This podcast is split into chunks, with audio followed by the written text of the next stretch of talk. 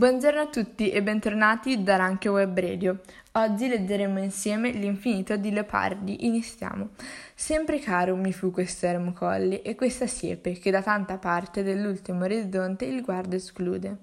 Ma sedendo e mirando interminati spazi di là da quella, e sovrumani silenzi e profondissima quiete, io nel pensier mi fingo, ove per poco il cor non si spaura, e come il vento odo stormir tra queste piante.